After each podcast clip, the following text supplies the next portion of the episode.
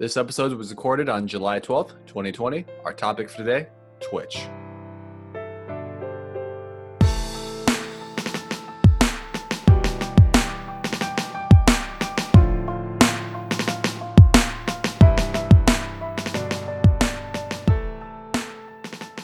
All right, Johnny. Yes, the, the, you were talking about Quibi before.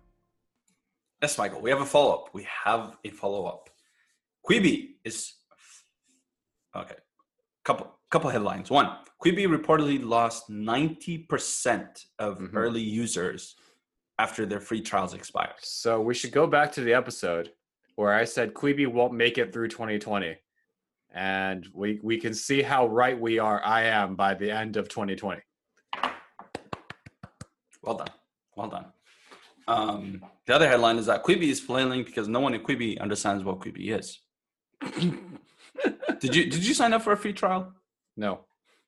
There was no content that I was interested in. Why did you say think it was going to fail? There was no content. It seemed like it was just hype because it had two founders that were famous. And I didn't see a space I, I didn't see a differentiation for itself at all. Right. And known founders not in that space. Yeah, known founders, but not in any content space. There's an article on The Verge, which basically what the title says the Netflix is straight up flexing at this point. The streamer has nearly 60 original titles landing in July alone.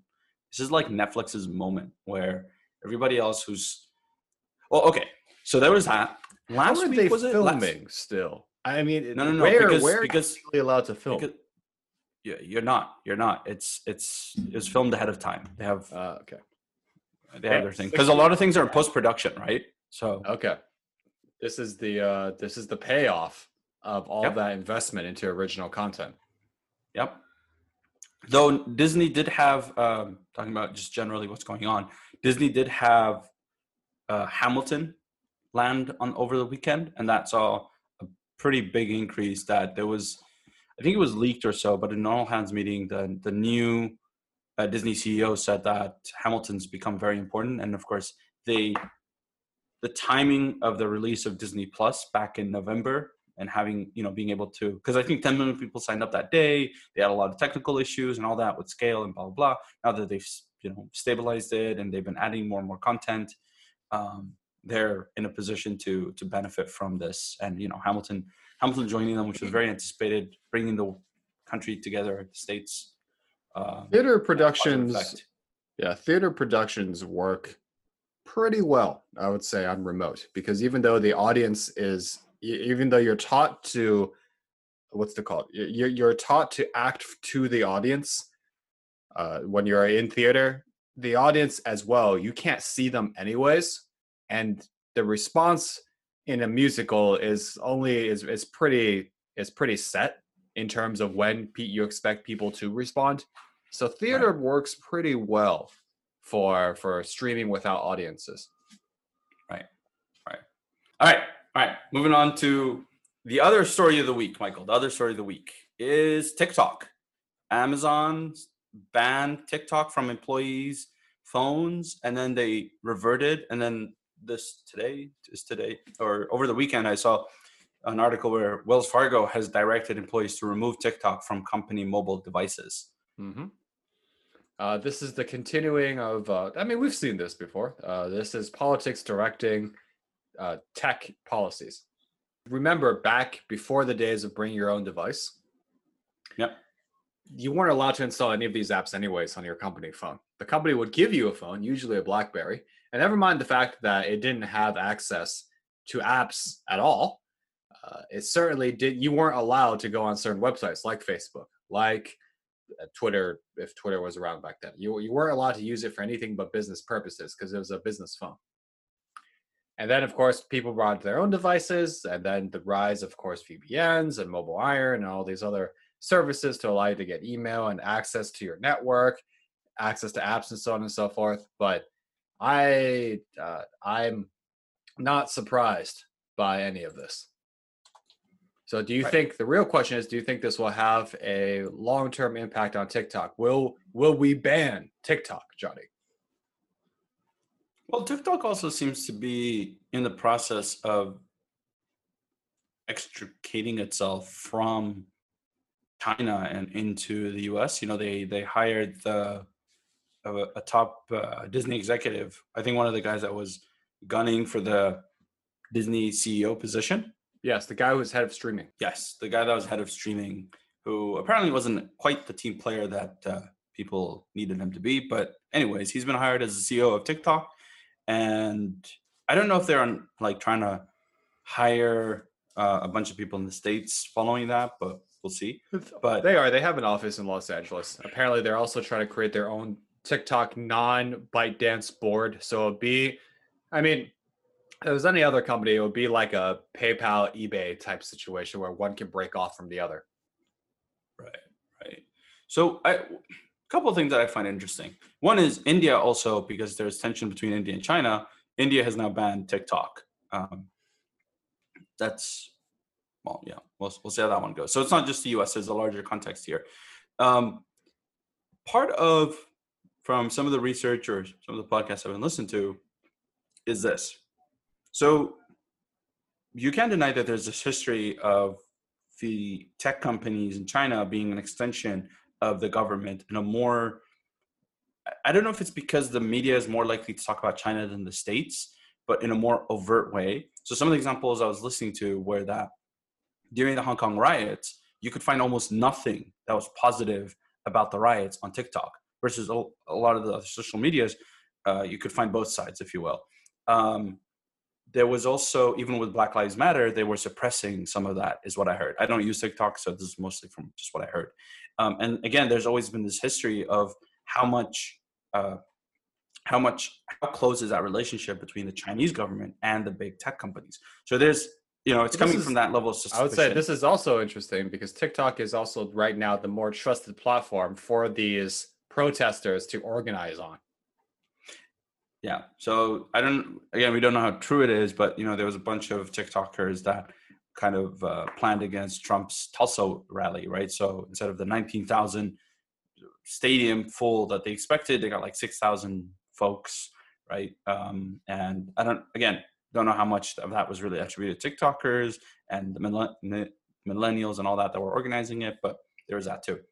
So I, I just, I just think it's so strange. It's like if the Europeans built something and yes, there's this whole reverse merger, and you can get. Uh, it'd be one thing if it got acquired by a U.S. company, okay? Because then you could be like, okay, you know, you're being transferred money because that's capitalism, and if you know if you're going to then move headquarters, fine, right? A lot of these companies at a certain size just become they're not even specific to a country; they just become multinationals, anyways. Well, they become uh, they become Irish and Dutch. Yes, Irish and Dutch.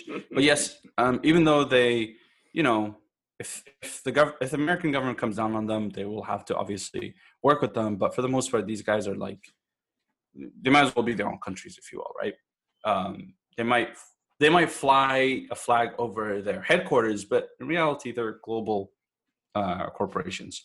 So I just think it's so strange that without any acquisition or anything, one is they hired a U.S.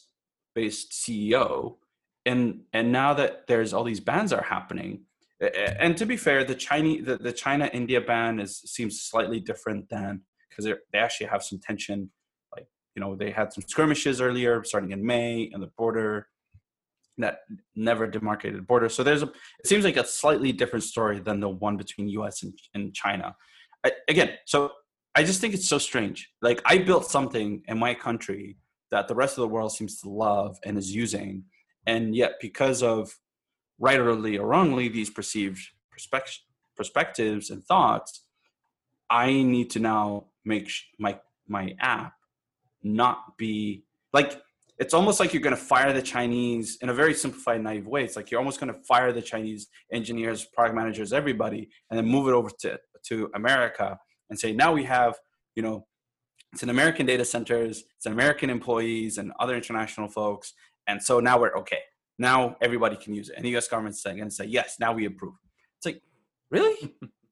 Well, it comes to show still the importance of America as a global power. So, America only accounts for so I the numbers for TikTok are, I believe, 180 million downloads of course, those aren't all unique people, or else half of America would be using it, and or more than half.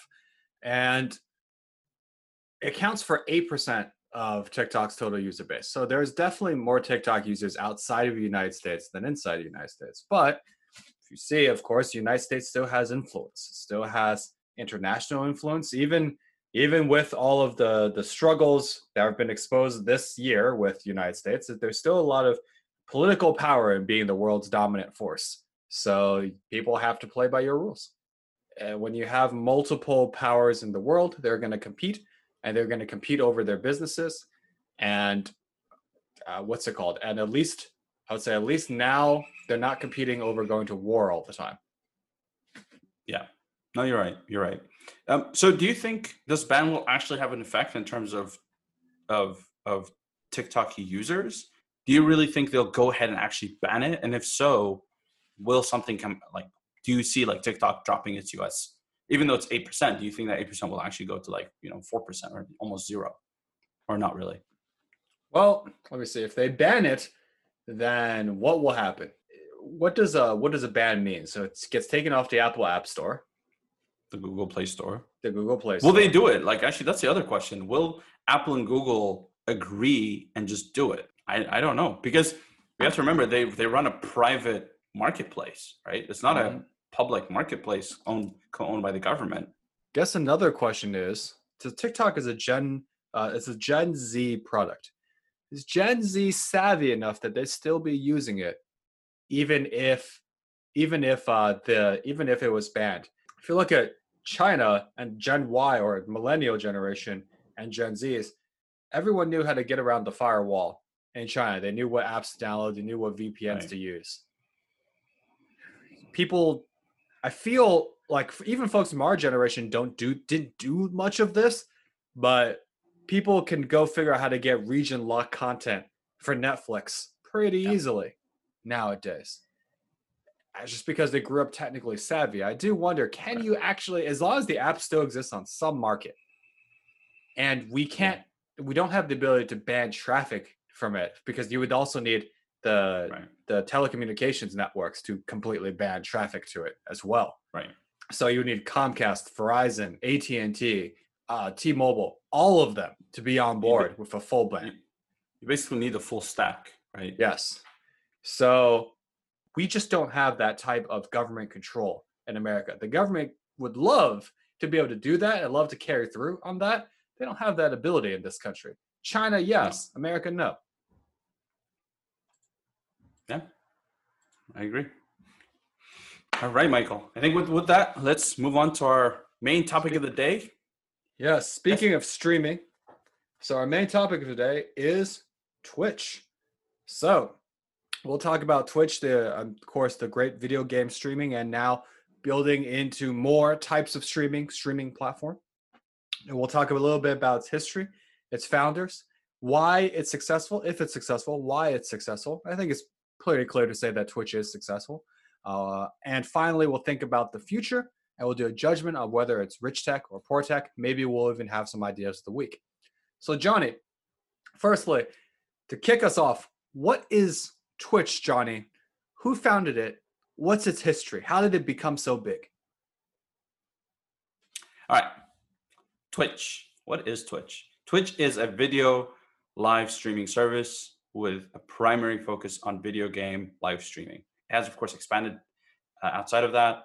Um, some of the more recent uh, uh, Twitch streams that I and my colleagues have been watching are have been from AWS, see, I mentioned AWS without the context of this, but there's more to that. But um, yeah, you know, folks have now, you know, in, in within tech, people use it to to stream as they build stuff, you know, web apps, programs, what have you, and it's a great educational space. Um, and then what I've noticed is that people actually stream it on Twitch, and then they'll go and upload it to YouTube. YouTube's like mm-hmm. pretty much has kind kind of become the, the archive version yes. of Twitch. Um, in terms of founders, uh, hold on. a diverse founding team. Yes, uh, it has a very diverse team. Um, four four friends: uh, Justin Kan, Emmett Shear, Michael Seibel. and Kyle Vogt. Um, just to set where these guys currently are, Justin Kan is the current CEO and co-founder of the law tech firm Atrium. He also founded SocialCam along with Michael Seibel after uh, Twitch. Emmett Shear, who is the current CEO of Twitch, Michael Siebel, uh, he would he was the CEO of Twitch, and then he's now the current CEO partner at Y Combinator, and he did co-found uh, SocialCam with Justin Kan. He and of course, as we covered previously, he recently joined Reddit's uh, board of directors. Kyle Vogt, who seems to be the technical guru in the group, um, is the co-founder of Cruise Automation, the current president and CTO that there. And Cruise Automation was bought by General Motors for a billion dollars a few years ago. So those are founders, four friends. Um, I've listened to the how I built this uh, episode of of Twitch. It's a great episode, by the way. So highly recommend uh, people check that out. Um, it's a great story. I think he talks to. I want to say he talks to Justin. Um, and they talk about the history. But basically, these four guys, um, I think it was after school, they decided to build something and then move out west to California from, I believe it's Massachusetts. Um, I think it was originally Justin and Emmett, and then they kind of got Michael and Kyle to come on board. Um, and moving, and that moves us straight to its history. So what's interesting is because Twitch wasn't born calling calling itself Twitch. It was born yeah. as Justin.tv. Yes. And as I wrote Justin.tv's history, I realized that was basically Twitch's history because by the time Justin TV shut down, Twitch was acquired. Yeah. Uh, so we'll get to that. So Justin TV's history. So Justin TV, it, uh, you know, it was launched by Justin Kan. So originally, Justin Kan, he was broadcasting his live 24/7 in a single channel. That's what Justin TV was, is just a single channel. Hence, TV in its name, right? It's like we're just going to bring the TV online. And because of its online nature, we're going to have just something streaming 24 7 in the form of a single channel, which is Justin Kan's Life. And he was using a webcam which was attached to a baseball cap and streamed online via a laptop backpack designed by Kyle, hence the technical guru. That was very advanced for that time. This is 2007 six months of the first iPhone coming out. And if you if you can remember the first iPhone, it was a horrible camera. No, and of course the infrastructure wasn't there we did have youtube so you were able to upload videos but the concept of streaming like we have today was just so far out of the realm of possibility from a technical perspective hence the contraption that they built right a webcam attached to a baseball cap and streamed online via a laptop backpack right so you had, a, you had literally a webcam attached to your laptop and you had to carry that around you know, of course, it's uncomfortable. And then, of course, when he was sleeping, he had to have the camera on. At first, it was so novel, so out there that lots of people were tuning in to listen and to watch his live. But afterwards, it started falling off. And of course, he got tired of it. So actually, within the same year, they he stopped broadcasting, and Justin TV relaunched into its later form as a network of various channels. Right, so yes. from one channel to various channels. This was I um, remember this was a, a slight den of piracy as well because this is where I would watch like uh, Manny Pacquiao fights and UFC fights before the ESPN Pay-per-view. and all of these things. Yes, it was where you would watch pay per view online. Yep. So they're already hitting that those controversies. Mm-hmm. All right, moving on to 2008, they added selectable categories. This is important for broadcasters, including including featured people in live casting, sports, music and radio, gaming. That's why it's important for later. News and tech, animals, entertainment, divas and dudes. 2009, they did a website redesign to make it simpler. Uh, 2010, they added this archive. The archive page became past broadcasts, which would be deleted after seven days. And I think that's one of the fundamental differences between it and YouTube, right? That's what I mentioned earlier, where people will stream on Twitch and have their network, their their community there for those who want to watch them live and engage with them there, right, and chat. Um, but then once it's recorded, I think after a while it'll be deleted unless you highlight it now, which I can imagine reduces their server costs greatly compared to YouTube, which has to hmm. store mm. every single one of their videos, right? And, and of course, yes, storage is cheap, but at the volume that a YouTube or even a Twitch has content going up, it's just it's just massive, just massive. Yeah, so they did that in 2010, and then 2011 is where um, I think 2010, 2011, uh, recalling from his interview he said that was really a rough patch time because you know everything started going down they were kind of in a, the trough and they couldn't figure it out and then what when they started looking at how people were using their website they noticed that gaming. Gaming was huge. The people that were in the gaming section were, you know, biggest users. So that's where in 2011 they decided to separate out gaming, the gaming section due to its massive popularity, and put it in its own website called Twitch.com. And of course, over that from 2011, uh, 2012, 13, 14, it continued to grow. Also in 2014, it had that big viral thing with Pokemon, uh, with Twitch Yes. plays Pokemon. Yes, I, totally- remember I this. totally- Did you participate in this? I did not participate, but I remember reading. I remember reading about it because I thought it was fascinating, and that just further catapulted it to the mainstream. Twitch plays Pokemon was one of the the first viral things on the Twitch platform. And what it was was someone had created a system such that using the Twitch chat platform, you could uh, what's the word I'm looking for? You could control different actions in the in a simulated game of Pokemon Red or a Right, but it was like a massive crowd, right? Because- Yes. And what they would do is they would exactly they would randomly take, I believe, uh, certain commands that like they'd sample the commands, and then just whichever one just so happened to just so happened to do. So you like click like left, up, A, B, like the like the like the individual actions on a on a Game Boy, uh, like on a on an actual Game Boy. And then I think it took a few weeks, but they actually finished the entire game with thousands of people contributing to this, and it was it, it's become an interesting internet meme in, in itself. Um, yeah, so 2014 was a big year for Twitch. Uh, February, they Twitches and Justin TV. So Justin TV continued to exist up, up to that point. Uh, parent company, their parent company was rebranded as Twitch Interactive. Um, and actually, there was, uh, I think, in June, it seems like Google was uh, getting ready to acquire them uh, through YouTube uh, for one billion dollars, but then they had to back off due to antitrust issues. Right? YouTube is the is a big elephant in the room even back then it still is now so anyways basically twitch didn't have much of a competition in that regard. And so by august justin tv was officially shut down with google stepping away due to antitrust concerns of not acquiring uh, justin tv amazon came in and acquired them for 970 million dollars. So basically the same month that justin tv shut down twitch was acquired by amazon. Later on they did all these uh, they actually integrated it into their amazon prime um, offerings where you get some free games once in a while. Uh, there's definitely some perks if you're an Amazon Prime user uh, uh, with Twitch, and of course, you know AWS being a subsidiary of Amazon definitely uses Twitch to share a lot of their um, learnings and announcements and technical deep dives with the community. And I think now on a regular basis, they are all, AWS always has something either for startups, either building this or having somebody come and talk about their different products.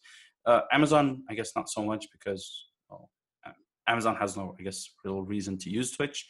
But yeah, that's that's pretty much the the the story there. And then since since 2014, of course, Twitch has only gone larger and larger. And just to share some quick numbers, in 2015, uh, where it was already you know the giant in the room in, in the game live streaming space, it had 1.5 million plus broadcasters and 100 million views uh, per month.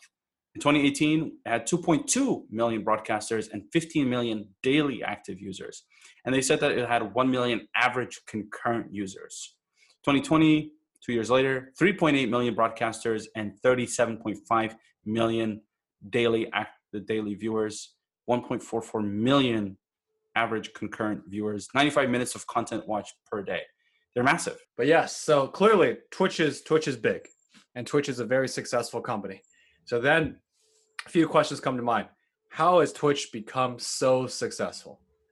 And in looking through its history, Johnny, I have I have a few ideas that I, I want to propose. I see how you feel about feel about this. So Go for it. but if I were to look at what made Twitch so successful, is I think one of the things that it was hyper focused on gaming. And it kind of hit just at the right time. So Twitch, when it switched over to twitch.tv, based even its name is based on the idea of like Twitch gaming or fast Twitch gaming. Because it's so focused on video games and video game streams, it both rode the wave and enabled the wave of the massive rise of video game popularity over time. So there was a few things that I wanted to point out before, which was I just looked at, I found an article back way back in 2013, even before Twitch was acquired, just about the, just about Twitch and about how it kind of is supporting the rise of video game tournaments and esports, which is another big thing that's risen over this time. Back in 2000, there was only 10 global tournaments for esports. And probably, I would assume all of that was StarCraft uh, back in 2000 by the time 2012 ran came around, and if you just look at kind of where Twitch became popular, where Twitch took off, by the time 2012 came around, there was almost 700. The number of uh, tournaments now is in the thousands every single year, and the amount of prize money is in the millions and tens of millions. Esports really rose during this time. And I want to say, originally I was thinking, well, did Twitch ride the wave of esports? Partially, yes. But I also think that Twitch enabled the wave of esports as well in terms of allowing it to rise by giving it the streaming system. Yeah, I agree. I see a couple of factors here, right? One is definitely the rise of esports, right? So it's almost like they went hand in hand, right? Uh, but esports was also pushed further by a diff- also another a, a, another factor. Um, I, I, read this recently. So I think in the '90s, a you know AAA video game would cost 25, 30 million to build, right? Yep. Um, now it's on the order of 100, 150 million, right? Costs way more movie. now. Yes. Yep. Right. So one of the things that we've observed, and we kind of cover this in our in our gaming uh, in the gaming industry uh, episodes, is that these companies have to recoup their money, right? Mm-hmm. And it doesn't make sense for them to just say, "Hey, we're going to release like a COD game with 10 to 15 hours of of game for you know 70, 80 bucks or 60 bucks." and then that's it there's nothing right and i even noticed that with like for example assassin's creed where like i think the first one had no online then yep. i think the second one had an online system mm-hmm. and then once you finish the whole game i think it was the second or third one or one of the variations of the second one and where you could do and like fort you could do multiplayer right so that would increase the longevity of these games right and then you could buy this you'd be interested in buying upgrades right so the gaming industry the gaming companies, right, were interested in in increasing the longevity of their games. And of course, for mm-hmm. some of these games, like these strategy games, uh, like League of Legends, StarCraft, Counter Strike, Dota, what have you, they because they were competition based games, they already had a growing area. So instead of just releasing more and more different games every year, they would just focus on expanding existing games and adding new features, new capabilities, new costumes, right? So there was that. How big of a hand do you feel that Twitch has had in the rise of these big, very streamable, very uh, e-sportable games as well? Because if you look at these big games, Dota 2, League of Legends, PUBG, Fortnite, COD, COD has been around for a while. Multiplayer COD has been around for a while. But these other games, it, it's too many to make me feel this was luck yeah, hundred percent, hundred percent. And that's what I was trying to say, right? With so take this very simple example. Originally, you play one game by yourself, and that was it, right? Then you'd have the next stage would be let's have a LAN party, and then you know you can have these huge LAN parties, right? So, but still, everything was local, right? You were still limited to whoever was around you, whoever could commute and travel to you, right? Fine. Then there was online, the initial online, where hey, me and a couple other people could play. But here's the difference when I play by myself, I'm just playing by myself, right? Uh, at home by myself. When I play at a LAN party with friends or on competitions, I have that sense of community. Then you think of Twitch. What did Twitch do? Twitch then further extended it and say, hey, you can have that massive LAN party where you can have you can play with multiple people because the games are allowing you to do that as a single person. You can play the team, you can do the whole WoW raid, everything. But what we're gonna do is we're gonna have you people come and watch you learn from you, support you, and create that community, right? So everyone's all about, hey, I love my fans. Um, it's so great to see you guys. Like, I, I don't really watch Twitch, but some of the short videos here and there that I see, it's always these guys, the streamers who are encouraging their fans, who are who are really appreciative of their fans. So then now you get back that sense of community without ever living leaving your apartment, your house. And I think that is what the flywheel has caused, right? And I want to ask a question with this because this goes into the next, I believe, key to success. So the first key is that focus on gaming. The next key is just this desire for streaming, which is very interesting. So if we break it down, and if I were to say, "Hey, John, let's go," um, I wanna, I wanna somehow try to, localize. Is this a generational thing? Is this a technology-enabled thing, or is this a human thing? So if we think about streaming, we have hundreds, potentially thousands of people watching another person play video games that you don't know, not your friend, not your, you know, not not anyone you went to school with, no one you have a personal relationship with, but clearly there is a strong desire for audiences to watch people stream in real time. There's an authenticness to it. Uh, this people describe an authenticness to it. They describe the interactions that they can have with the people. But I'm trying to wonder here as well, which is this was this would have been foreign to you and me. I feel as children, as kids growing up without the without the internet.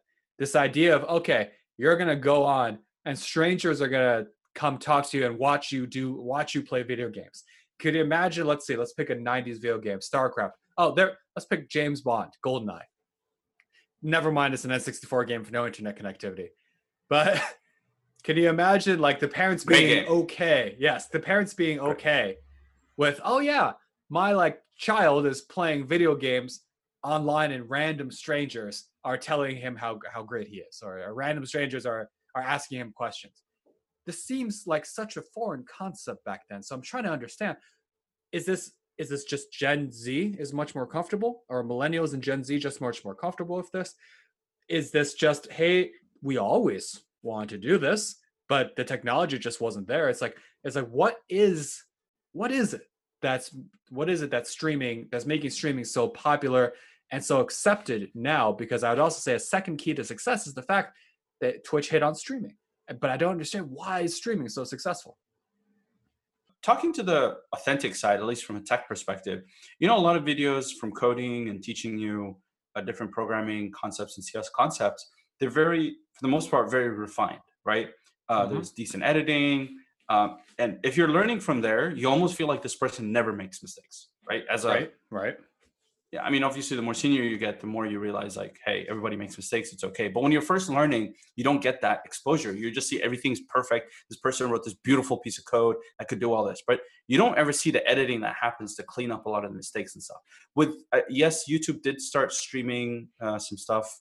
I know um, even 2017 there was some streaming, but before that, uh, Twitch allows that, right? So people will build programs and you'll see their mistakes even the silly ones, the off by one mistakes, or what have you, that you think only beginners make, but then anybody makes those mistakes as you're building. So definitely agree with the authenticity.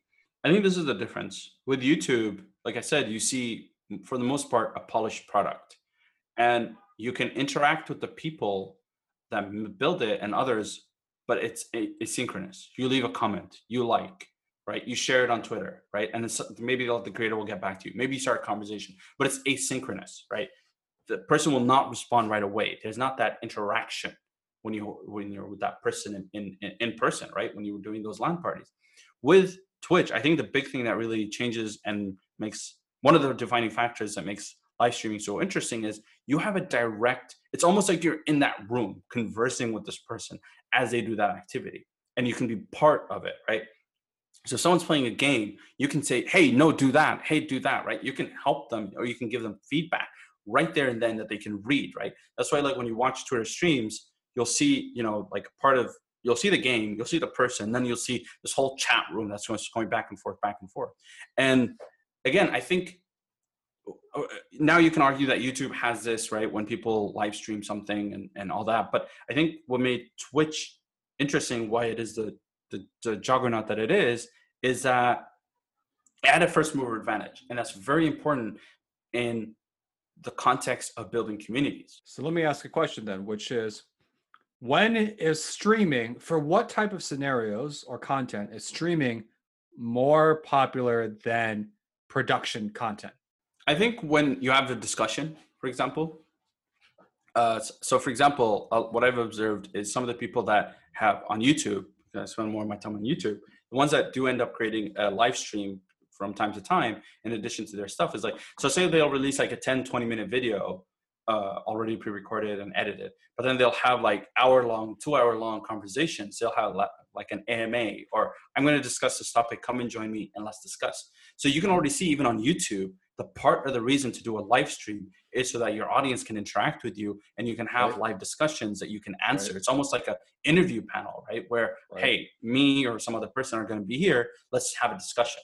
So let me let me ask a question of that. So this is so then this is different then because this isn't let's let me put it this way if twitch was just let's say twitch was live sports because everyone talks about oh, streaming must capture live sports live sports live sports must be the thing that, that if you capture it becomes super popular. But if twitch was just live sports and all you're talking and you still have a chat room right? You have a chat room where people are talking about live sports. Would that be as successful as the twitch model is or what the predominant stream is where it's not just we're all together in a room watching this sport but not engaging with it. No, no, we're all in this room, perhaps, engaging with the person, and they're talking back to us, and they're and what's it called? We're asking questions and they're answering questions in real time. That engagement with the producer of the content is that greater than just passive watching of content? Yep, absolutely, absolutely because you have i believe and again i don't know how often this happens but you at least have the inherent ability to to control what that person does right mm-hmm. by giving the feedback if you're passively watching something okay you and i can passively watch something we can comment oh is he gonna miss is he not gonna miss yeah, yeah we can yeah. watch the super bowl but that's not the yes that's a, that feels more of a passive thing and no matter what we say like no don't miss it don't miss it that person's not going to hear us right mm-hmm. Got it.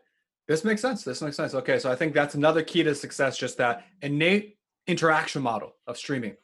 Uh, another thing I would say also is so we've talked mo- mostly around the audience interacting with the uh, the streamer. Another important part that I that I just remembered from our notes is also as that documentary on the League of Legends is that one of the guys, one of the people. That, so one thing I in that documentary is that the people that used to compete professionally in the esports for uh, competitions for League of Legends would later just stream on Twitch. And one of the things is going the other way is that um, most of these guys were competent game players, right? And they knew what they were doing. So what they would actually do is that as they play, they will say out loud what they're doing and what they're thinking. So they would share their strategy and why they're approaching that strategy. So it wasn't just yes, you can go on, YouTube before and watch someone play a game, right? You could watch them play through like Assassin's Creed, um, what have you, like Last of Us, and all of that, right? But you can never get the whole what am I doing and why am I doing. So I think because people, the streamers are aware that people are watching them, they want to explain themselves, right? So it's like it's a very um, actually going back earlier to when I was reading why people would stream in the first place. It's because there's that someone is watching me and there's like that sense of being with people and then i'm able to talk to them about you know whether it's my day or what i'm doing and how i'm going about it right? So it's also both ways right? A two-way interaction that has really enabled the, the growth of, of streaming. So all right let's talk a little bit about its competitors too because johnny its competitors are some of the biggest in the space. So you had youtube that got into the streaming space. You had in the gaming streaming space even you had Mixer, which was backed by Microsoft. Now Mixer is going away and folding into Facebook gaming. Uh, Microsoft and Facebook are partnering in that way. So you have literally the biggest players in the space of in, in the space of videos, and of course, Twitch itself is backed by Amazon, another one of the biggest players in all of tech. You have all these big names in here. Real question is, okay, how did Twitch become successful in the sea against the backdrop of all of these other big players. I think a lot of it is first mover advantage. So a lot of the features that you see in YouTube streaming now, it's like, oh, donations, I'll give you different emoticons and different things. Same thing with Facebook streaming. Those are pioneered on Twitch. Yeah, I agree. So I just googled, you know, live streaming uh, on YouTube, and you see a couple of them, right? So you see Periscope, Facebook Watch, YouTube Live, uh, I think this is more the term live streaming, Twitch, and Mixer. So just to provide some context, you know, Periscope was launched in March 2015 by Twitter as a live streaming app. Uh, I think they eventually did it launch it or did they purchase it? I think they launched. I think it was an internal one. Okay. Um, Facebook Watch was introduced um, to select individuals in August 2016 and public in January 2017. YouTube uh, had a live streaming app right after its acquisition by Google in 2006. Um, and then, of course, live streaming, like I said, was is involves a continuous broadcasting of daily events in one's life, and that was popularized by Justin Kan, you know, the, the co-founder of Justin TV. And I'll also Um, point out this thing with YouTube. YouTube live streaming, yes, you can do it, but even to this day, it's not the Mm. main thing for them. It's that side thing for them. You you don't you're not you you don't feel like you're a part of the main thing. Streams don't make it to the top of your recommended list. It's not all streams, whereas Twitch, it's all just streams. Yes, YouTube was out there from before that, but eh, like you said, it was not its main thing. YouTube was more of a hey, here's where you go to watch videos have been uploaded, right? That's where, because that's the time. it's really interesting if you think about it. The mind frame that some of these companies were built in kind of dictates their way through. YouTube was created at a time when the concept of uploading a video to share was there. It was not in the concept of live streaming. So yes, it was there, and they never really focused on it. And I would say that if Twitch had never pivoted, because, and I, here's the difference why I think um, YouTube failed in this area and Twitch succeeded, right? YouTube, because it was backed by Google, which has enormous resources, never had to worry that no one was using their site, right? could so be they never had to they dive could- deeper. They didn't have to find one thing. Right. Twitch, being uh, you know a, VC funded company, needed to survive. And when they were like, no one's using this, who, where are people using our website? And they had to dig deep and found, hey, people are really um, gravitating towards this gaming content. Let's just focus on that. And that was the key to their success, right? So really, if you think about it, Twitch had five years, right, before uh, you know Periscope kind of came out, and you know uh, anyways, that could be debated. But I would say it had five years of just nothing, no competition. This is actually a good example of how a service could be a future for one company, but yet the main focus of another company, and they can still both be successful. So interesting question here, which is had YouTube purchased Twitch, would actually have Twitch failed? Yeah, they would not have given it the focus. Let's be honest. Because they Right, they probably might have would have tried to integrated it, merge it, into YouTube. And It- we've seen Yeah. we've seen what happened there. Yeah, no, I well, okay, I well, let's put it this way: they would have acquired it when it was already f- with a full focus on on gaming, but then that would be really confusing because even with YouTube, right? Google's never mean, clear on how they do what- their things, right? We've We seen what like, Google YouTube does. Plus, YouTube but we've seen- Red.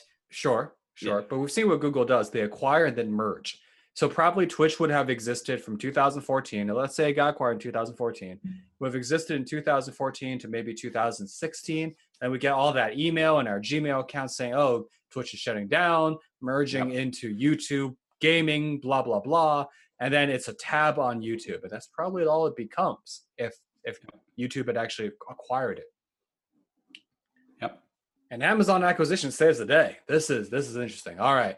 So if summarizing, if uh, if we bring up all our points, so Twitch has become very successful. First, because it was super focused on gaming and streaming. It had that laser focus. It helped build up, and it also rode the rise of esports. It Yeah. treated streamers well, and it gave them the ability to monetize. And of course, it had a great first mover advantage throughout all this. Uh, Michael, I, I see an opportunity here. I see an opportunity here. I'm going to jump to ideas of the week for this one. Hear me out. Hear me out. We haven't done Rich Tech Poor Tech. Hold on.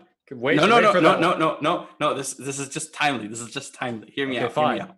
When for people eating together, Uh-huh. I think there's an opportunity to create an ecosystem here where you and I want to eat the same food, we want to cook the same food, and a company provides that and delivers to both of us. So then, Uh-huh. and then you can get on Twitch.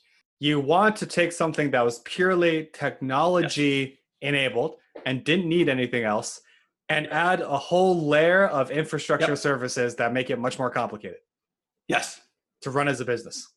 yes. Rich tech, poor tech it is. All right, let's go into our judgment of whether or not uh, Twitch is a rich tech or poor tech company. So, first, let's go industry. Industry and product. Uh, so, the industry is content entertainment. Hmm, interesting. What would you consider this? Uh, what- Entertainment's interesting. If you go broadcast, then sure, that's that's rich tech because broadcasting has always been more rich, but live theater is also entertainment.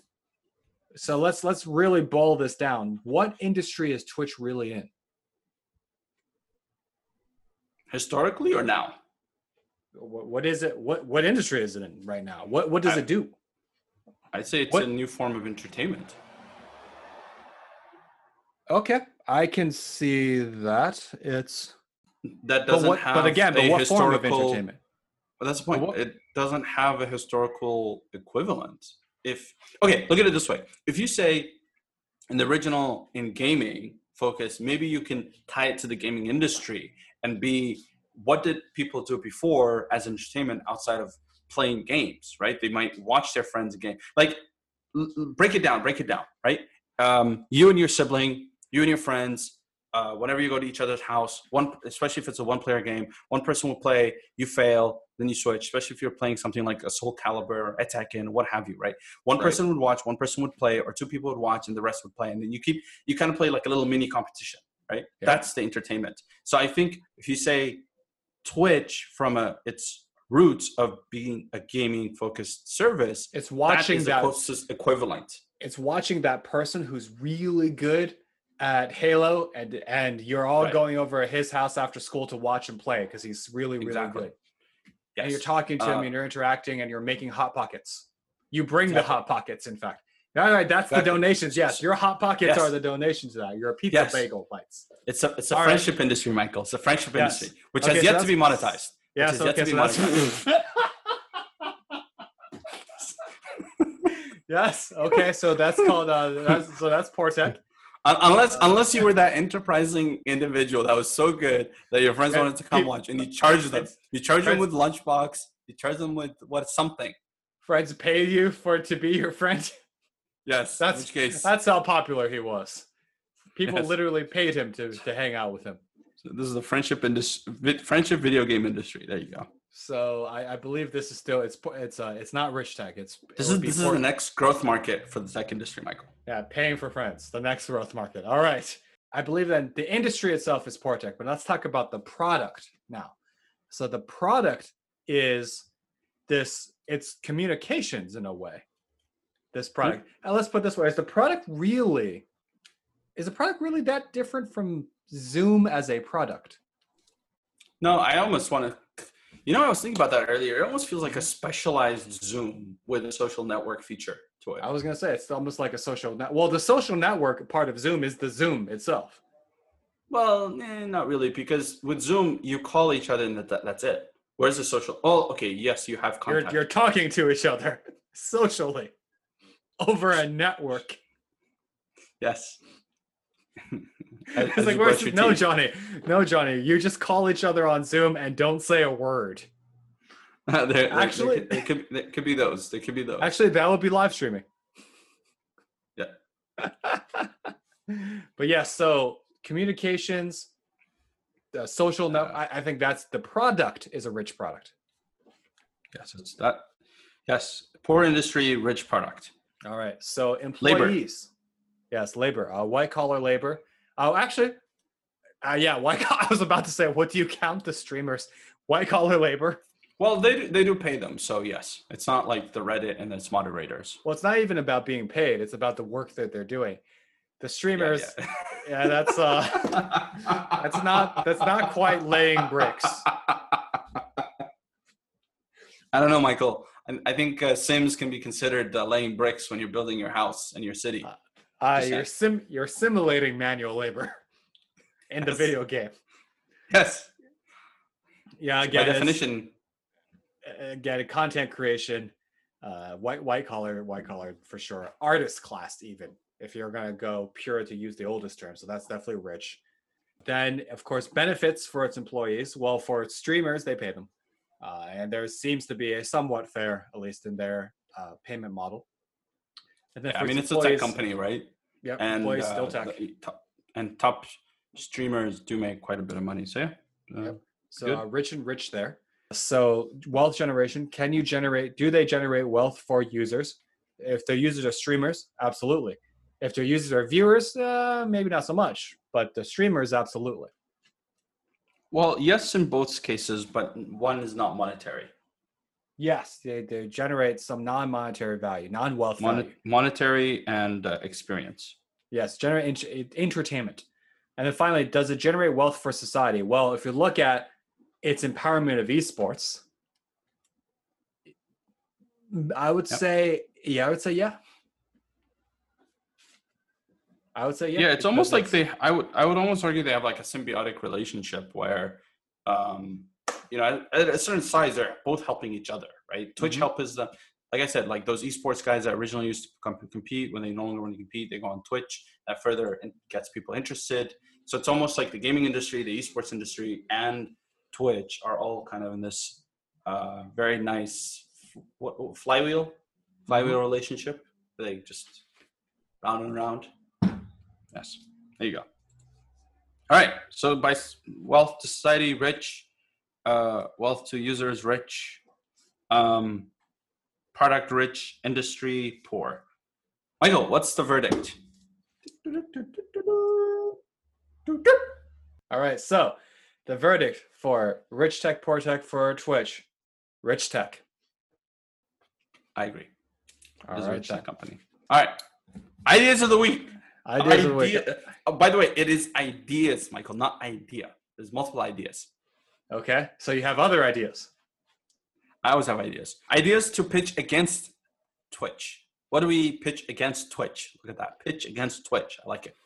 I think let's so How do you take out this company? going back in the old way, let's make a let's, let's let's make a lifestyle streaming a service, a lifestyle streaming app that's specifically just for lifestyle streaming. Uh, okay. And you need to figure out the features that just make lifestyle streaming uh, superior. That, that just that work specifically for lifestyle streaming. I don't know which ones those are, but oh, one of them is definitely a mobile, a better mobile experience because if you're lifestyle streaming, you're out and about. So, and how do you communicate with your fans when you're out and about? Let's say I'm imagining let's let's create a streaming service just for people who go to restaurants, want to review food, and people want to eat with them in restaurants. Let's figure out the best product or the best experience for that. It's probably a little bit different than the Twitch main network, and then just take that before Twitch does. Sure. I, that's a great opportunity. I won't take out Twitch. No, no, no. You take out part of their future. I see. Only to be acquired by them. Sure, but you take out a part of their future. I see. So you just want to be their R&D lab like Snap is uh, Facebook's R&D lab. Nah, nah, yeah, sure. Okay, Michael, when they come to knocking on our door, you better say yes, right? I'm, I'm, I'm all good with this one. It's like Michael, we're gonna come take your uh, what's it called? We're gonna come Cash. Take, Cash. yeah, Take cash. We want to acquire. We want to acquire your little uh, your little restaurant live streaming app. Excellent. I should have just realized like whatever project we build, it has to do something. It has to have something to do with food. Yeah. I mean, we you, you could easily say that our our physiques were built by food. I think if anyone saw us in person, one look and they'll go, "Those are two men who enjoy eating." Touche. Touche. Mhm. Hey, actually, there you go. So you and the wife uh, and I can have a Zoom dinner date to try out this whole idea of what does it There work to go. eat with people. There we go. And figure out and figure out what features are most necessary. All right. So, with those ideas of the week, uh, that's another episode of the Silicon Trail. Thank you for listening stay safe out there.